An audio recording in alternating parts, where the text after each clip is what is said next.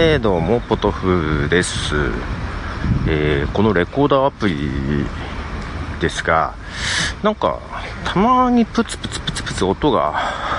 ね、あのクリックノイズっていうんですか、入るんで、ちょっとね、録音モードを変えてみて、今まではね、そのなんか、距離が近いえー、時の録音みたいな、なんかインタビューモードみたいな、なんかそんな感じのやつを使ってたんですけど、あの、通常は音声は、音声じゃない楽器の音とかの録音用のやつ、なんかもしかしたらこっちの方がいいのかなと。なんか喋り声の方がブーストするような感じで、で、なんかよくよく見ると音質、音質サンプルレートが、音楽のやつは44.1なんですけど、その喋りだけのやつは16ぐらいだったんで、3分の1とかそんな感じ？うん。なんかその辺のせいかなと思って、ちょっと音楽を、音楽、楽器の演奏とかを録音するモードに今ちょっと変えてますけど、これでどうかな、ノイズが入るかどうかですけども、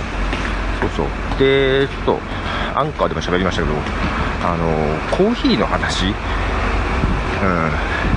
ん、がヌヌさんの方でされてて、ちょっとなんか、全然、あの、昔の話なんですけども、あの、私、あの、5つ下の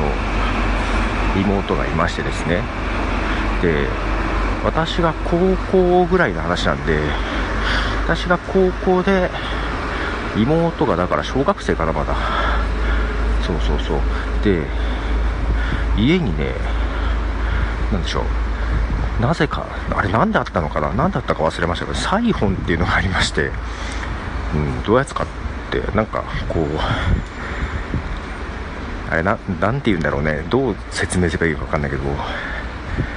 アルコールランプがついてて、まあ、本当にアルコール買ってきてアルコール入れてで下側にフラスコ？違うフラスコ？ビーカー？あ違うフラスコか。で上にもなんかついてて下に水を入れてアルコールランプで温めると温まってくると水が上にボの登ってってブクブクブクってなって上に入れたコーヒーを抽出するみたいな。そんな仕組み。これ、ね、説明しにくいんでググってくださいって感じですも。サイフォンがなぜかありまして本当にアナログな。すごい洗うのがめんどくさいんであの親から嫌がられてましたけど。それでね高校の時なんかコーヒーやってたんですよ。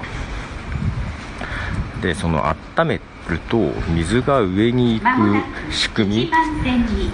これが妹にとってはよく分からなくなんでこうなるのっていうことを聞かれたことがあってでそうこう説明するの難しいじゃないですか、うん。まあ、あの空気が膨張してとかさなんかなんかどういう風だったかな。なんか忘れたけど。でそれをどう説明しようかなってすごい迷って考え込んでいたらもう水が熱くて上に逃げるのみたいなことを聞かれあそういう発想もあるんだと思ってですね。それそれは面白いなと思ったんです。まあ思わずそうだよって言って片付けましたけど。そう。でサイフォンって最近まあねあの何でしょう。それこそね最近はスタバとかドトールとかドトールじゃないスタバとかタリーズとかなんでしょうね。バリスタがいてエスプレッソマシンで抽出してってやつがすごい増えましたけどもサイフォンとか今ってあんまり見ないですよね。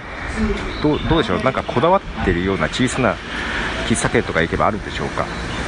うん、なんかサイフォン懐かしいなと思って。けどあれ処分した覚えないけどどうなったのかなとかいろいろ思ったりしておりますがけどなんか実家にはもうないんだろうなとか思いながらです。ね